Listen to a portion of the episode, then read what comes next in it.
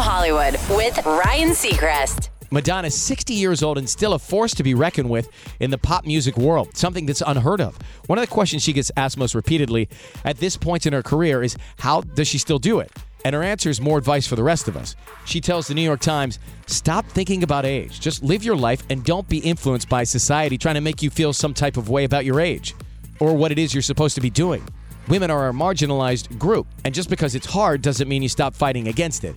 Refuse to be pigeonholed or put in a box or labeled or told you can and can't do things. Good advice. Her new album, Madame X, is out now. That's direct from Hollywood.